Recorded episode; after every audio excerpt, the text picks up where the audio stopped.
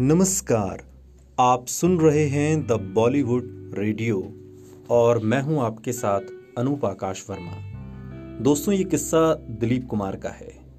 जब हम स्क्रीन पर पर्दे पर कलाकारों को कोई स्टंट या कुछ अलग करते हुए देखते हैं तो सबसे पहले दिमाग में एक ही ख्याल आता है कि ये या तो बॉडी डबल ने किया है या फिर किसी स्टंटमैन ने। पर दिलीप कुमार स्क्रीन पर कुछ भी फेक दिखने के खिलाफ रहे।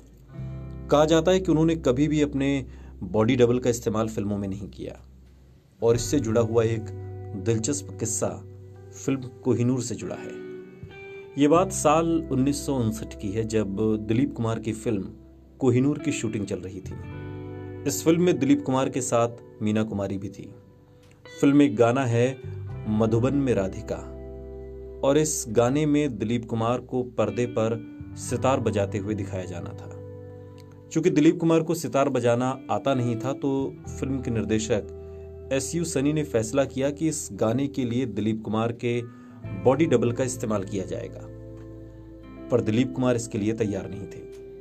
इसके बाद सनी ने फैसला किया कि दिलीप कुमार सिर्फ़ दिखावे के लिए अपनी उंगलियों को सितार पर बजाएँगे ताकि दिखे कि वो बजा रहे हैं।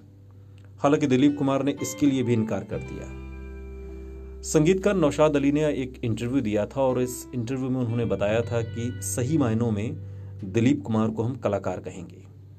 सिर्फ़ आँखों से बात कर लेना और चेहरे के भावों से जवाब दे देना, ये उनको बखूबी आता था। फ़िल्म कोहिनूर में हमने मधुबन में राधिका नाचे रे गाना रिकॉर्ड किया और इस गाने में सितार के सीन थे। तो दिलीप कुमार कहने लगे, अरे, ये तो बहुत मुश्किल है।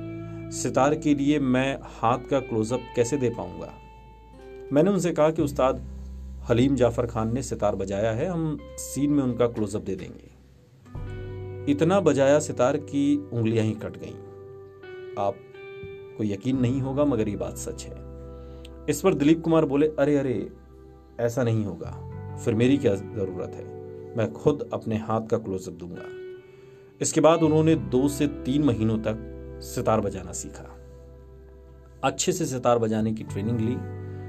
नौशाद साहब ने कहा कि जब ये सीन शूट होना था तो महबूब स्टूडियो गए और उस समय दिलीप कुमार खाना खा रहे थे। उन्होंने मुझसे भी खाना खाने के लिए कहा, तब मैंने कहा कि उनके हाथ पर तो टेप लगी हुई है। मैंने उनसे पूछा कि ये टेप क्यों लगी? तो दिलीप साहब ने जवाब दिया कि अरे साहब, वो सितार वाले शॉट दे रहा था तो सितार बजाते बजाते उंगलियाँ कट गई मेरी। आपने क्या मुसीबत मेरे सिर डाल दी? खून निकलने लगा। दिलीप साहब ने अपने एक इंटरव्यू में इस किस्से का ज़िक्र किया था। दिलीप कुमार ने कहा था कि प्लेबैक वैसे तो कुछ मुश्किल नहीं होते, कोई दिक्कत नहीं होती इसमें। मधुमती में जो गाने थे वो आसान थे।